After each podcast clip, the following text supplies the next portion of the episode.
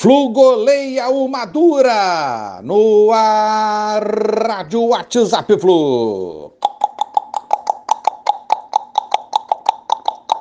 Bom dia, galera. Aça Tricolor, vinte e seis de abril de dois mil e vinte e um. Ontem o Fluminense atropelou o Madureira e goleou por quatro a um. Mas não foi tão fácil assim não, galera. Primeiro tempo ruim do Fluminense, o Madureira ganhou seu gol numa falha nossa e fomos para o intervalo com um a zero Madureira. O time voltou com mais ímpeto. Confesso que fiquei preocupado com aquele resultado, mas numa falha do zagueiro do Madura, pintou o penal sofrido pelo Abel Hernandes e convertido pelo mesmo no seu primeiro gol com a camisa do Fluminense. Entrou o Gabriel Teixeira e o moleque aí incendiou o jogo. Após chute do Gabriel, no rebote eh, do goleiro, o Bobadilla, com oportunismo, aproveitou e fez o seu primeiro gol também com a camisa do Flusão. Desempatado o jogo, então, para o Fluminense naquela altura. Daí para frente só deu o Flu, que construiu a goleada no final, aos quarenta e quatro minutos, com o Ganso, numa bela trama tricolor. Com a participação do próprio Ganso, iniciando a jogada, Gabriel, Danilo num cruzamento preciso e a conclusão perfeita do meia. E para coroar a sua bela atuação, o moleque ensaboado Gabriel Teixeira fez um golaço aos quarenta e oito minutos. Ótimo resultado, pegaremos a Lusa Carioca, portuguesa, aí nas semifinais, antes o jogão pela Libertadores.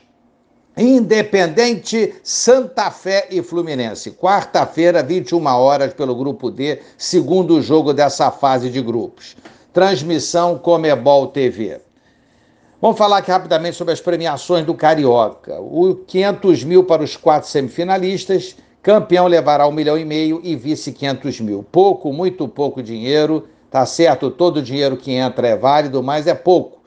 Mas realmente chegamos à conclusão, a gente já chegou a essa conclusão há muito tempo, né? Todos nós. As demais competições têm que realmente ser priorizadas. O Carioca serve como uma espécie de laboratório. É lógico que a gente quer conquistá-lo, porque o Fluminense entrou em campo, a gente tem que brigar por tudo. Seja pela Taça Guanabara, Pela, pelo campeonato em si do Carioca, enfim, Fluminense tem que buscar as conquistas sempre, mas que o Carioca perdeu o seu glamour e o seu retorno financeiro, isso já é uma confirmação há muito tempo.